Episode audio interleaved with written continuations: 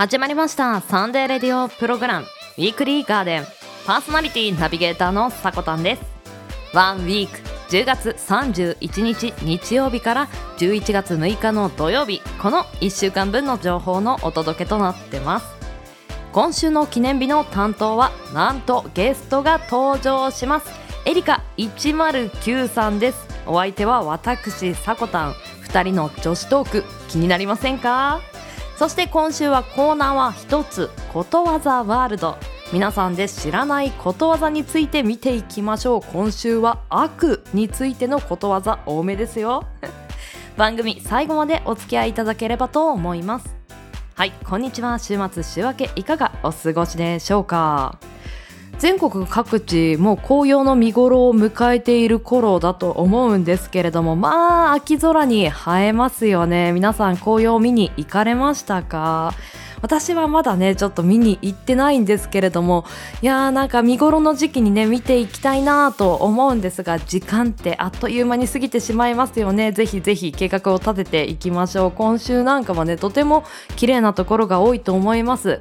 皆さんお住まいの地域はいかがでしょうか？まあそんなね見頃っていうのも早々に過ぎ去ってしまうのは少し悲しいんですがまあそれだけ貴重な時間なんだなっていうところで本日は時間についてオープニングトークお話ししていこうと思います。朝が寒くなってくるとお布団から出れずにうだうだとしてしまう時間過ごしていませんか？過ごしてしまってる人はねちょっとね右手をスッと上げてみてください。いやあのちょっとね上げられすぎて困るので下げて大丈夫です。はいあのこういった時間なんですけれどもウェブの方でちょっと気になる記事を見たのでそちらについてお話ししていこうと思いますが時間というのはだいたい3つのジャンルに区切られるそうです。まず1つ目が投資。この投資というのが、まあ、未来に向けて自分が頑張ったり何かに取り組んでいる時間が投資の時間となります。例えば美活に頑張ったり肌活を頑張ったりとかあとはウォーキングとかね資格を取るのに勉強している時間なんていうのは投資の時間となりますね。そして2つ目は消費。この消費というのは、まあ、ご飯を食べたりお風呂に入ったり生活をするのに必要な時間というのが消費の時間となります。そして3つ目あまり聞きたくない人が多いと思いますが浪費の時間。冒頭にもお話しした通りうだうだしてしまう時間が浪費の時間になります。この浪費の時間がないとねやっぱりあの何でしょうカツカツにスケジュールをこなすために生きてますっていうのも少し大変ですからね。3番はとても大事なところでもあるんですけれどもあれ？気づいたら3番しかないぞっていう人も少なからずいるのではないでしょうか。ぜひぜひね3番から1番に 変えてみるのはいかがでしょうか。時間配分しっかりしていきましょう。そしてもう一つなんですけれどもそのウェブの記事の方に脳が集中する時間はっていうところも書いてあったんですけどだいたい15分ぐらいがマックス集中力が高まるんですって。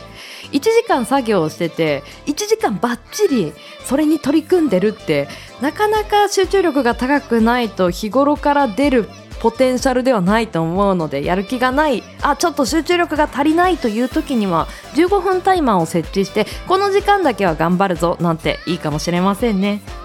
ぜひぜひ秋の紅葉を楽しみつつ時間を有意義に使っていきましょう。では毎週日曜日 AM10 時今週の記念日のクロストークを中心に週替わりのショートコーナーやゲストやコンテンツイベントなどをレコメンドするコーナー。そんなあなたの耳へ届ける45分から1時間のラジオ番組です。音声配信アプリスプーンスタンド FM インターネット視聴サービスのポッドキャスト YouTube さまざまなプラットフォームで配信中。提供はウィークリーガーデン制作部およびサコメン有志にてお届けしております。それでは今週もウィークリーガーデンオープン!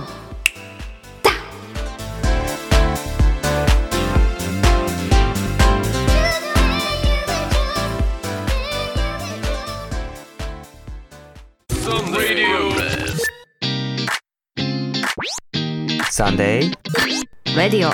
プログラム。Weekly ガーデン。Enjoy Together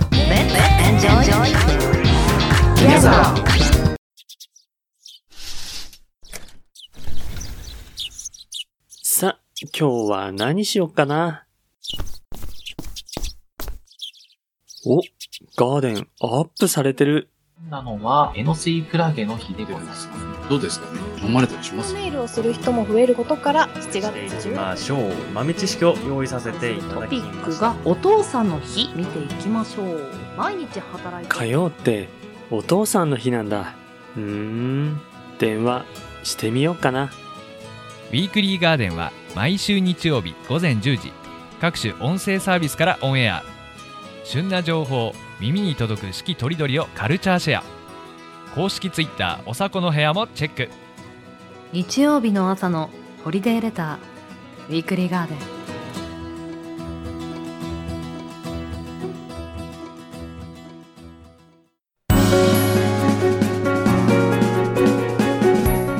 10月31日日曜日から11月6日土曜日今週の記念日です。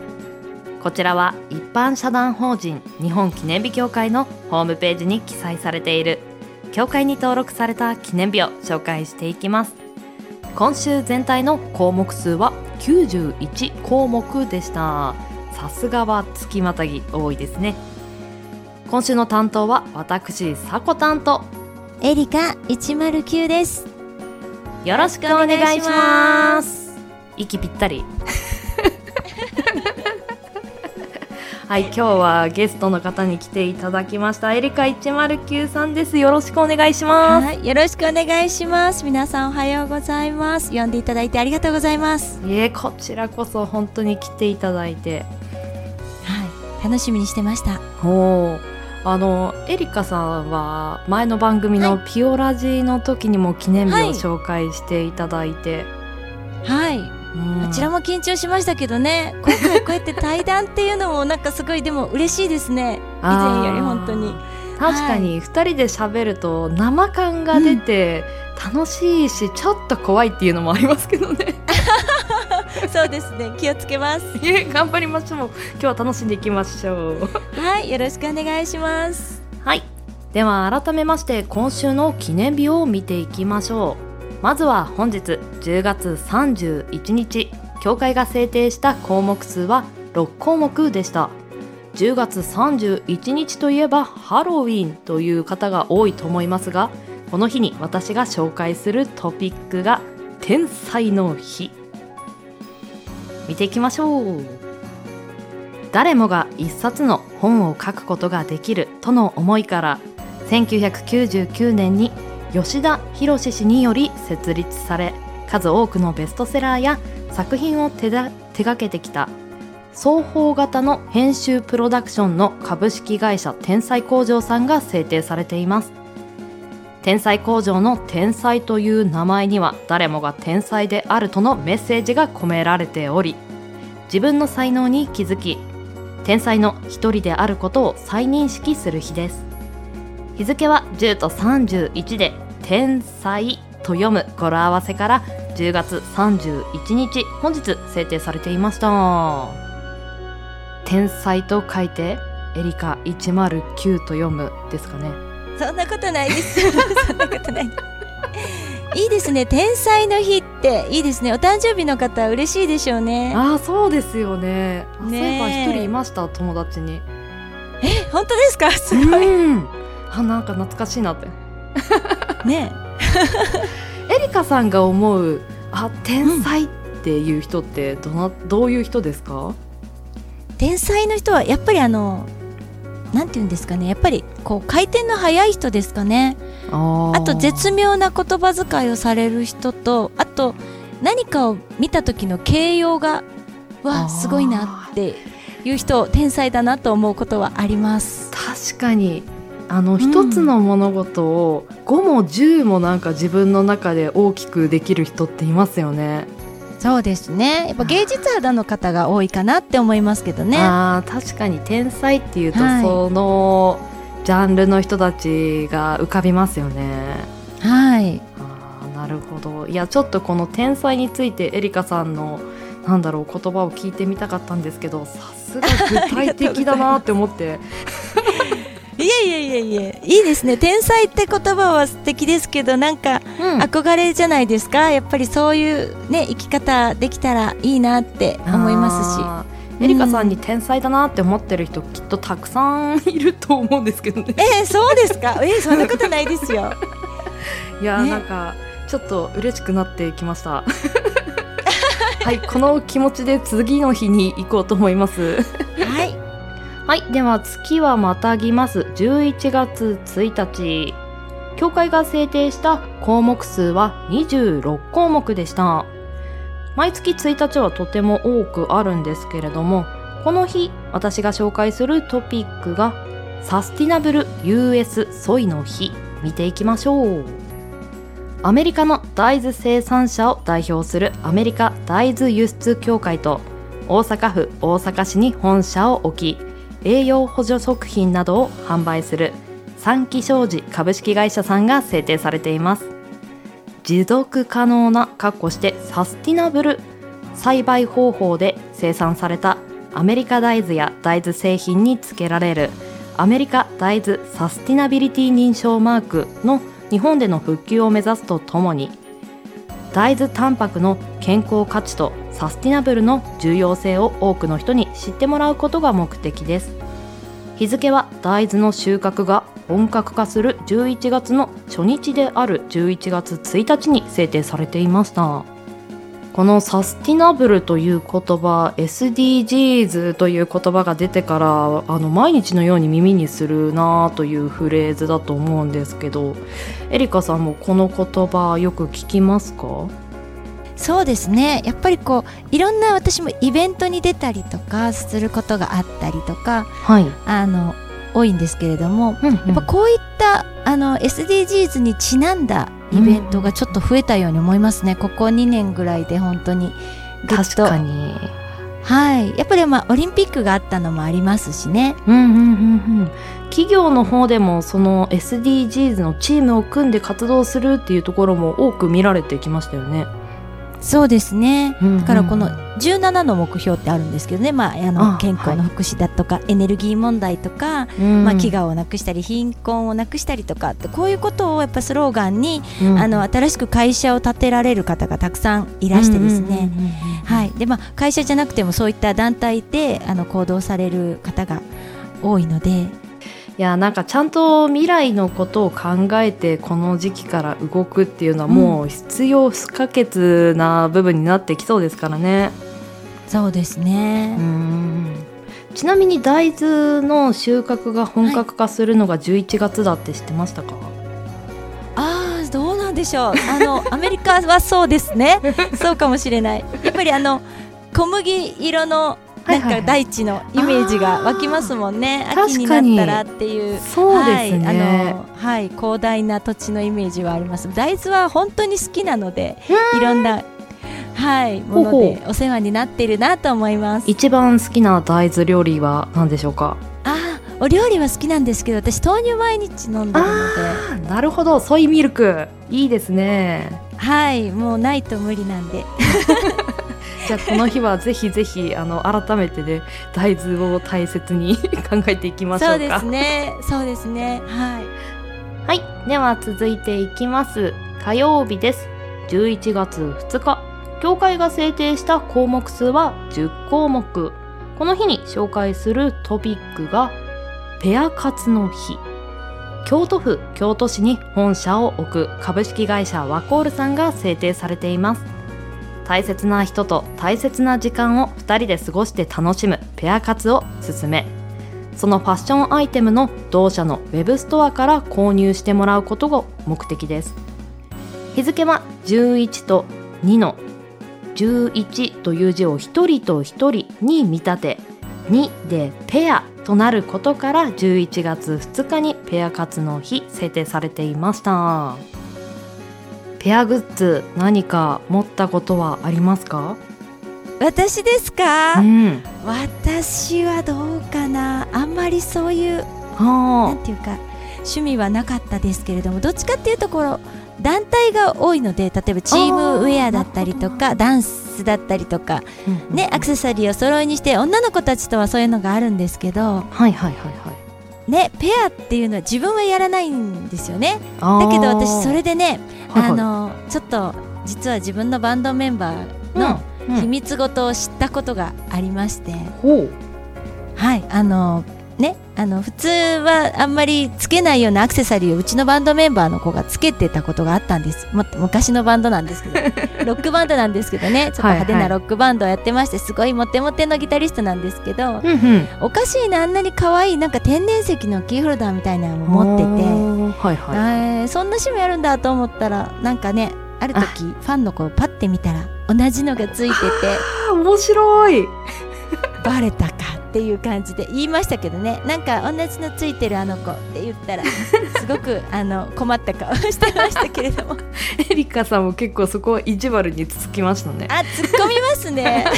だいぶ突っ込みましたけどもね。はい。いやけどなんかペアでお揃いにしてて仲良しそうな人を見るの幸せですよねなんか。いいですね。なんかこう、うん。買ったりする時が最高にいいんじゃないですか？誰にする？とか今度エリカさんと二人で何かペアにしましょうか。あいいですよ。やりましょう。やりましょう。やりましょう。ペアの日。ペアの日に。ね、はい。来年ですかまた。また来年。おーいいですね。また来年ペア活しますか。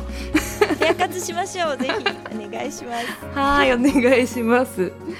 ではえー、と次の日水曜日ですね、はい。11月3日文化の日です協会が制定した項目数は19項目。この日に紹介するトピックが調味料の日見ていきましょう。一般社団法人日本野菜ソムリエ協会が日本の伝統調味料を通して豊かな食生活を提起する日として制定されています。日付は伝統調味料を見直して和食の素晴らしさを文化として考えようと文化の日に合わせました。また11と3でいい味味を見味覚の味と読むんですね。いい味覚と読む語呂合わせでもあります。調味料業界の活性化の目的も一つ備えてました。調味料の日。いいですね。うん。調味料がないと料理難しすぎますからね、そうですうね、ん、ちなみにあのエリカさんの一番最推しの調味料とは何かありますか、私あのレストランなどに行くとうん。あの必ずまああればなんですけどドレッシングをね、買って帰るんですよ。イタリアンレストランとか結構イタリアンレストランビストロ系は結構置いてくれてるんですけどはいはいはいであのその時に使い方も教えてもらうんですけどね。あーなるほど。はい。で結構野菜だけじゃなくてお肉料理、例えばマスタード系のドレッシングだったらこうチキンのソテーに合うよとかうんうん、うん、あとジェノベーゼソースとかだったら本当ね万能だし、うんうんうん。あのそういったあのなんだろうドレッシングを使ったお料理の方ですか、オレンジベースだとかそういうのをちょっと集めたりしてあの家でお料理楽しんだりすることはあります。もうなんだろういろいろおしゃれ、うん。えー、そうですおしゃれ。おしゃれ。やっぱりね美味しいものを食べさせてもらったら真似したくなりません？やっぱり家でも食べたいなと思って。確かにもうそれ理にかなってますよね、そのうんレストランに行かないと味わえなかった味が自宅でも楽しめるってなると、意外とリーズナブルに収まるのかなとも思うし。そうですね、うん。結構ねドレッシング買うってなったら割とレシピ教えてくださったりするんです。そういったこう会話しながら。うんうんうんうんうん会話のきっかけにもなりますからね。はい。いやいい情報でした。はい。ちなみに私の推し調味料はやっぱり塩かなと思ってます。お塩いいですね。お塩って本当いろいろありますもんね。んなんか岩塩からなんか本当にキラキラした細かいような塩からってなってくると、はい。い、ろいろ合う料理に合わせて揃えたくなって、あうん、ーああの敵。たくさんになってしまうんですけど。あーじゃあもうガリガリやってらっしゃるんですね。そうですね。で余すとバスソルトの方に行くっていう。そそっかそっちもいいですね。そうそうその循環システムがあります、あーわかります はい。では水曜日までは私さこたんが紹介させていただきました。木曜日はい。11月4日からはエリカさんの紹介です。お願いします。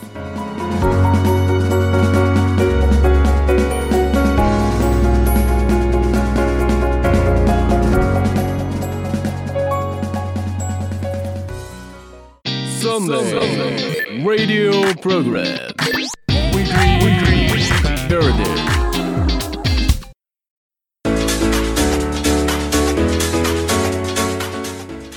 それではここからは私がお話ししていきますね。大丈夫かな？頑張ります。頑張ってください。はい。それではまず11月4日木曜日から参ります、えーこの日の記念日、えー教会が制定したこの日の記念日は9項目です、えーこの日に紹介するトピックです。この日は114ということでいい推しの日。えーはい岐阜県中津川市付地町というところです。えまちづくりの企画でゲストハウスの運営を手掛ける株式会社ご神木が制定。アニメやアイドルが好きな人たちが一番好き一番応援してるという相手の推しについて語り合う日です。運営するゲストハウスで推しているキャラクターやアイドルの誕生日を祝うイベントなどを企画。日付は1104で「いい推し」と読む語呂合わせからということです。はい。どうでしょうか？いいですね。いい推しの日。うん。いい響き。好きなものをね語れるとか楽しむとかって最高の時間ですからね、そうですね。やっぱりこうん。う会話も弾みますし、うん同じもののね好きな人同士っていうのは。うんうん。推しっていうこの言葉ってはい。いいですよね、確かに。何年か前からかはもう本当に毎日目にするなという言葉の一つになってきましたね。こういったこう推し推しっていう言葉はまあ私もちょっと業界に身を置くものとしてははい。やっぱりこうねファンの方のこうあり方っていうのがこの、なんていうんですかねリアルだと結構遠かったんですよね。推しっていう言葉がこう、はいはい。できたら割と近かったんですけどファンの方だとちょっと遠かったりとか、うーんうんそういうのがこう推しってなるとぐっとこう身近な感じになったりとかするのでにとても、はい、好きな言葉なんですけど、うん。なんとなくこの五感として支えるっていうよりもさらに押すみたいなそうですね。ちょっと圧もあるんですけどうんなうんかそこにこう気持ちが入る感じもして。そうですよね。そういった活動をしている人に当たってはこのうん推しだよなんて言ってくれると活力の一つになりますからね。そうですね。うん。やっぱこうカジュアルなイメージもありますしね。うんうんそうですね。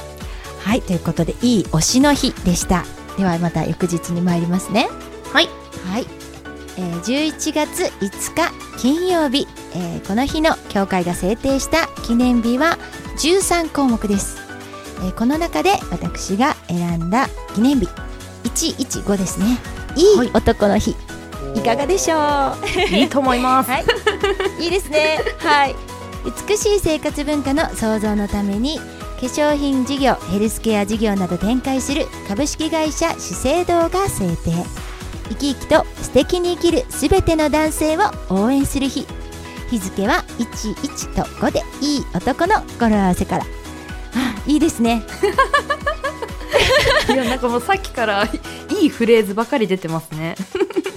11だからですかね。あー一確かにあの11月は結構あのいいってつくものが多いので、はい、とてもあの前向きな感じでいいかもしれません。ちょっとお伺いしたいんですが、はい。エリカさんのいい男の像って どんな人を指しますか？難しいな。いい男の人がね、いっぱいいますよ。身の回りに。本当に。なる。ほど。はい、いろんな意味のうんうんうん。いい男がいっぱいいるので難しい。ああなるほど、うん。まあ、確かに多様性というか、まあうん、いろんな人がよく見えますよね。え共通するところとかって何かありますか、多く共通して。そうですね。やっぱりあの基本的にはあのまあありきたりのこと言うようですが、あの、思いやりのない男性はやっぱダメだから。思いやり気のある男がいい男なんですがはい。男気のある人でも結構好きなんですよね、昔かたぎのというか、ああ、うん。私あのいい男ってなるとなんか、はい。いろいろとフォローできる人っていい男。素敵。そうですうね、んなイメージありますねあーわかります。なんかしれっと困った人をフォローしてるというか、さりげない感じがあいいなーって思ったり。ーそうですね。ね。素敵な上司みたいな感じですかね。たまらないですね。ねでもこのあのいい男の日をあの制定されたのは資生堂さんなんですけど。おはいはい結構あの今メイク男子がとっても増えてると思いませんか？思います。本当はい、に、さこたんさんはメイク男子はどうですか？受け付ける派ですか？うーん。やっぱりなんか美に追求したいっていう気持ち、女性だけが楽しむのってなんだろう男性も楽しんでいいんじゃないかなと。やりすぎるとやっぱりまだちょっと抵抗感があるかもしれないんですよ 自分の中にも。ええええけどやりすぎるとね。そうそうう、そう、あの自分をよくちょっと素敵に見せたいなっていう気持ちでなんだろう頑張ったり楽しんでる人は、なんかそれはそれでいいんじゃないって思いますね。どうんうんうん私はねあの結構昔からそのバンド活動したりするのがやっぱロックバンドだったりするとメイクみんなするんですよねはいはいはい。お手伝いもしますしそして今まあ業界にいると演者さんなんてメイクしてない方はいらっしゃらないあのーはいはい。で本当にもうメイク男子に慣れてる感じなんですけどうん。そのメイクをしこう例えばちょっとねしてるのと隣で見たりなんかするとこうみるみる変わるんですよね男の人でもいや本当に綺麗というかかっこよくなりますよね。ねうん。えだったらやった方がいいかもって思います、うん。世の中の方も。ね例えば男性でもちょっと年配の方でもちょっとそうやって自分に自信を持ったらきっと発言も、うん。そのかっこいいいわゆる発言もできるようになるんじゃないかなと思ったりとかすることがあるのでとってもねメイク推奨派です。うん、最近 CM でも男性化粧品って出てきてますしねそういっね、た、とっても売ってますね市販で。結構、うんあの売るようになって。いやなんかちょっとえどうしようかなって気になってる人はガンガンこのいい男の日に合わせて挑戦するのいいんじゃないかななんて思いました、やってもらいたいですね、ぜひね。応援しましょう、はい。はい新たな自分を見つけてください。ぜひお願いします。それでは、えー土曜日の方読んでいきたいと思います、えー11月6日土曜日、えーこの日の教会が制定した記念日は8つです。はい。えこの日に紹介するトピック。また私の好きなものなんですけれどもメロンの日です。うん。はい。全国のメロン産地の自治体が参加する第2回全国メロンサミット in 鉾田開催実行委員。これは茨城県鉾田市なんですがこちらが制定。えーメロンの美味しさを多くの人に知らせて消費の拡大を図るのが目的日付は6月が全国的に見てメロンの出荷量が一番多い時期であり6という数字がメロンの形に似ていることから毎月6日。各産地ごとにふさわしい月の6日にアピールをするということです。はい。メロンの日。ちょっとね季節はずれていますけど私メロンめちゃくちゃ好きなんです。ああそうなんです もねう本当に個人的なことで申し訳ないんですけど。いや好きなものは紹介したくなりますからね。はい。あのね家でもこういただいただいたりするので、うん。あのオードブル的にこうカットして食べたりもするあんですけどあいいですサコダンさねんはあのあれはどうですか、生ハムメロンはお好きですか？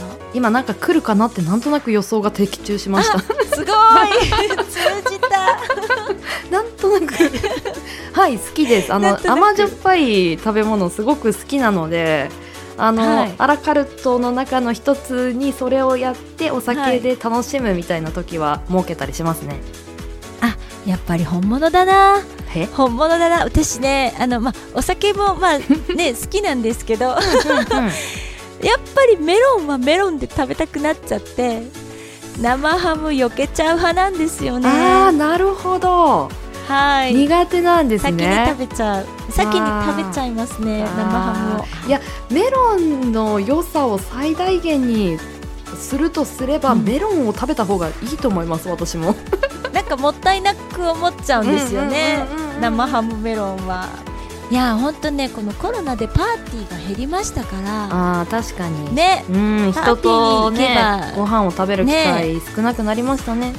そうですね。立食とかね結構あったりねいろんなパーティーがあれば必ずねお目見えするメニューなんですけどこのところはちょっと少なくなってうん家に持ち帰ってってことがありますね。メロンいただいて。ああいやーいいでですよね。ザックザク食べてます、うん、家でなんだろう気軽に食べる高級フルーツとかもいいですよね、い いですね。いただき物だとできちゃいますもんねそうそうそう。自分で買うのはちょっと大変といちょっうかとねそうですね。手が出ないところももらったりするとありがたいなと思いつつバクバク。ありがたいと思いながら、はい、喜んで持って帰ります。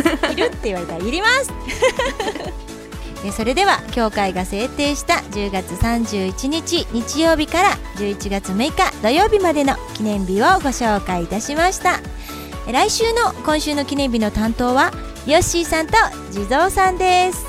ここまでの担当はさこ担当。エリカでした。またねー。またね。はい。エリカさんお疲れ様でした。はい。今日はありがとうございました。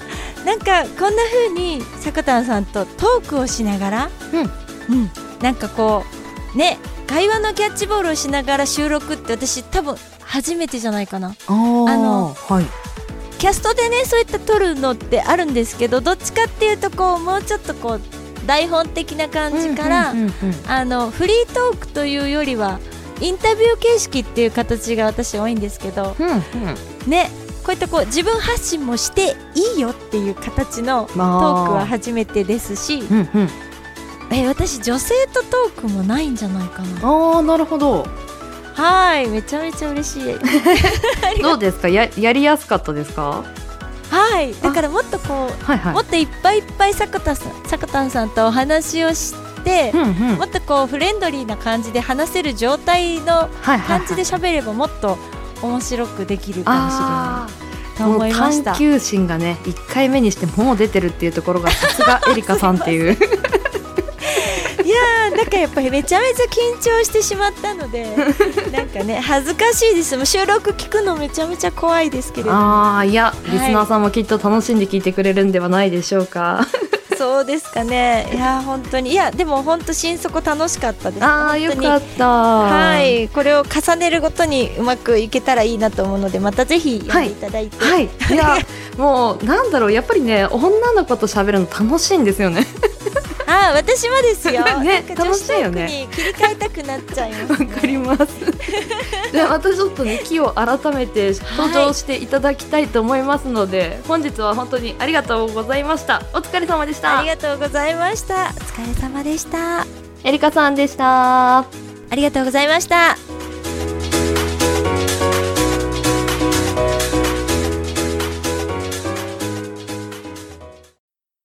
小さな発見をあなたに。届け記念日。ウィークリーガーデン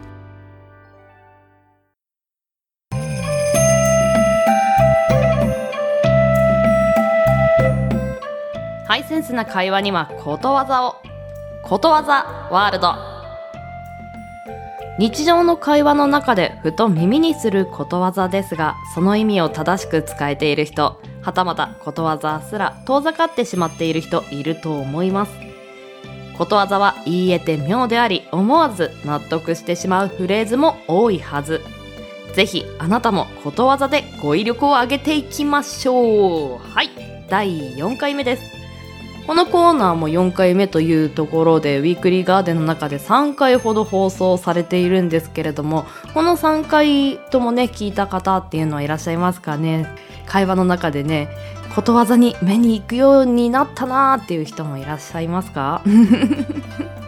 ぜひぜひトークが上手い人というのは人に興味を持ってもらったりする機会もね多くなると思いますのでこのことわざの種類を増やして使っていっていただけたらなと思います。はいでは本日も第4回目参りましょう。悪妻は100年の不作。ほう。私このことわざ初めて聞きました。意味を紹介します。男にとって悪い妻は生涯の不幸だ100年の不作は子孫まで悪影響を受けるということの誇張表現でもあるそうです。あー、なるほど。悪妻は100年の不作。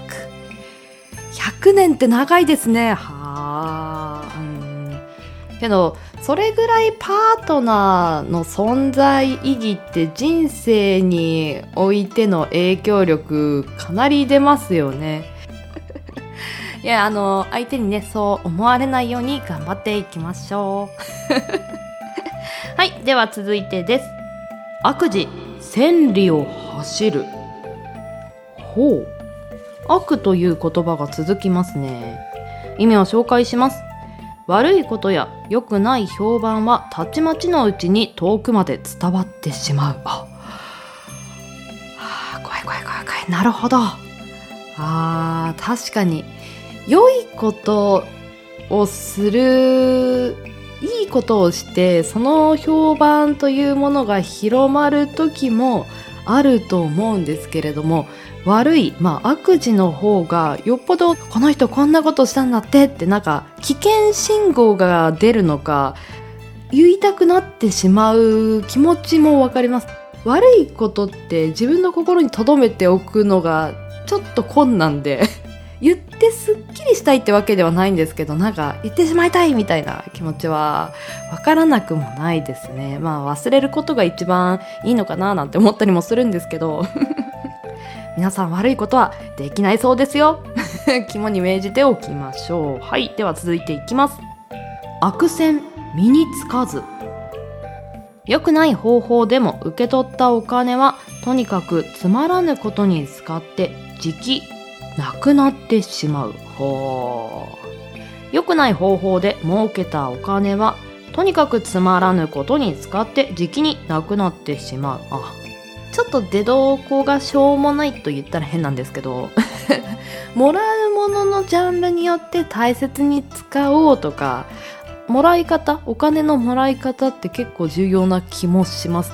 いいお金をもらったらいいことに使えるような気もするので、真面目にいきましょう。はい。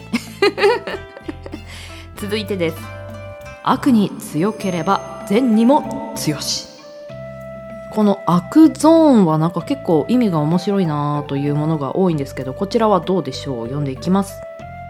大悪人が一旦悔い改めると大変な善人になること。あー。たまに、この人本当にいい人だなーっていう人に出会う時があってでそういう時すごい器の大きさとかあとはなんか考え方とかいやすごいなーとこんな風にどうやったらなれるんだろうってもう全然想像もできないなーっていう人に会うことってありませんか？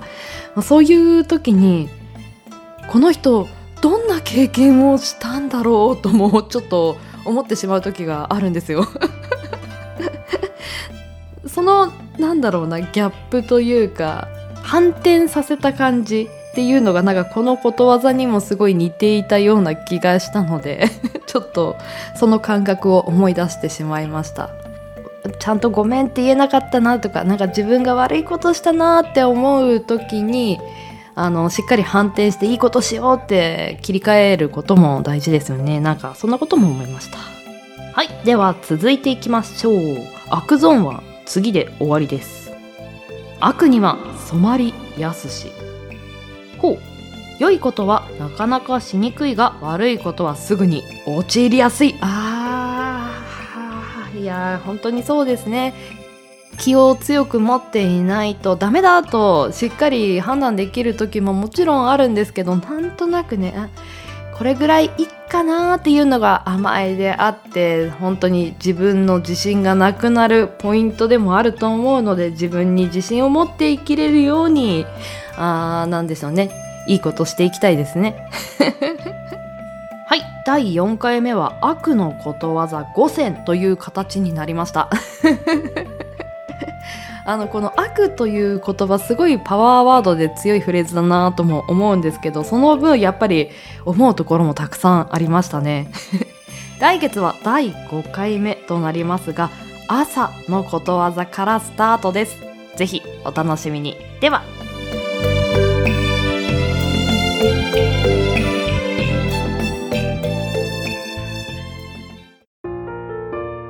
あの感動が再び誰かが紡いだ言葉があなたの金銭に触れた時あなたが発する言葉は唇からこぼれて真珠になる。言葉に魂が宿る時。あなたが初めて感じた感動をその世界を表現するのは？色とりどりのパレット。あなたの紡ぐ世界を。あなたの声であなたが描く物語。声で彩るストーリー。世界に一つだけのオーディオブックを作りませんか？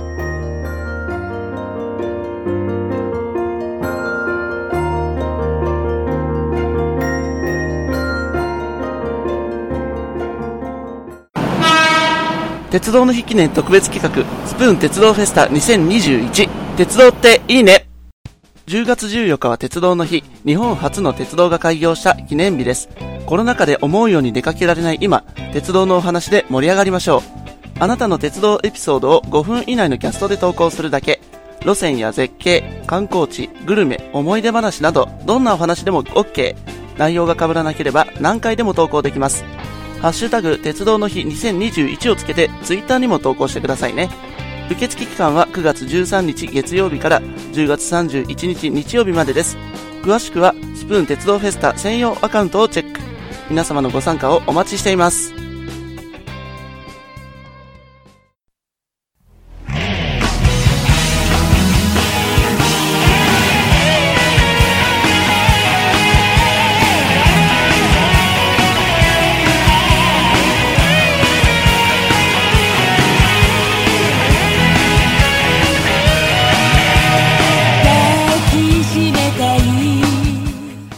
本日もクロージングのお時間です。ウィークリーガーデンシャープ 18CM の提供は音声配信アプリスプーンのイベントより2本。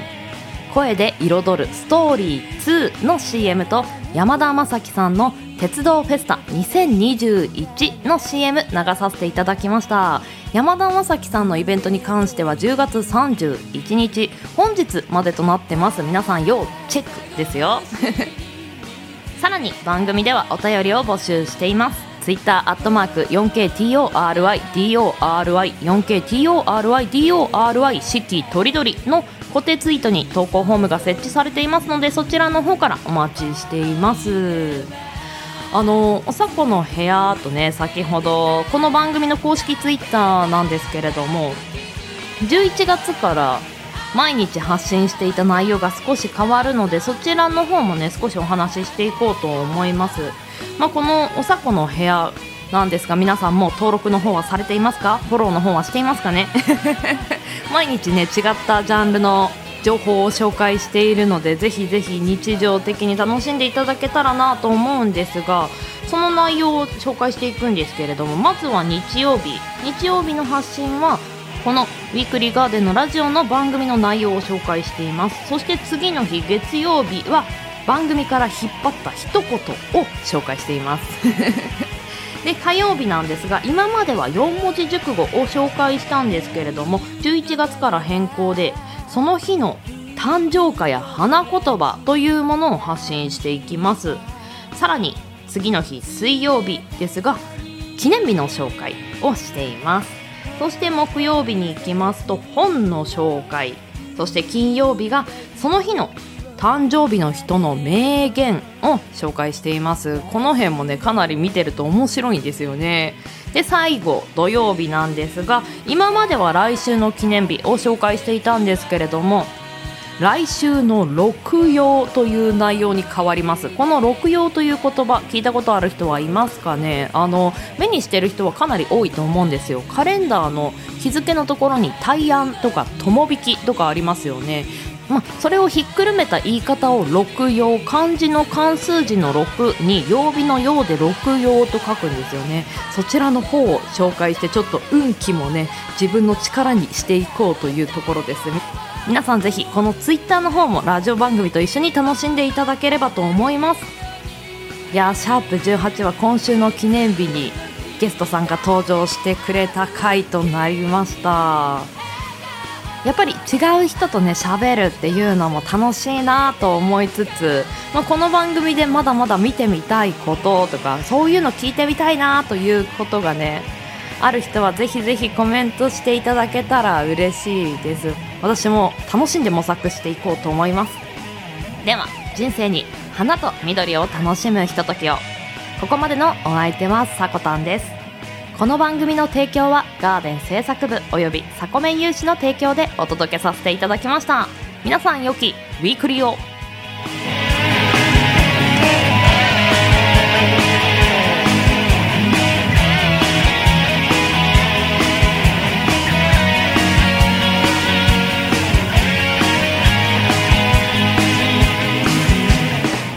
らっしゃい行ってきます。いつも聞きに来てくれてどうもありがとう。今日も君はサコメン。また来週。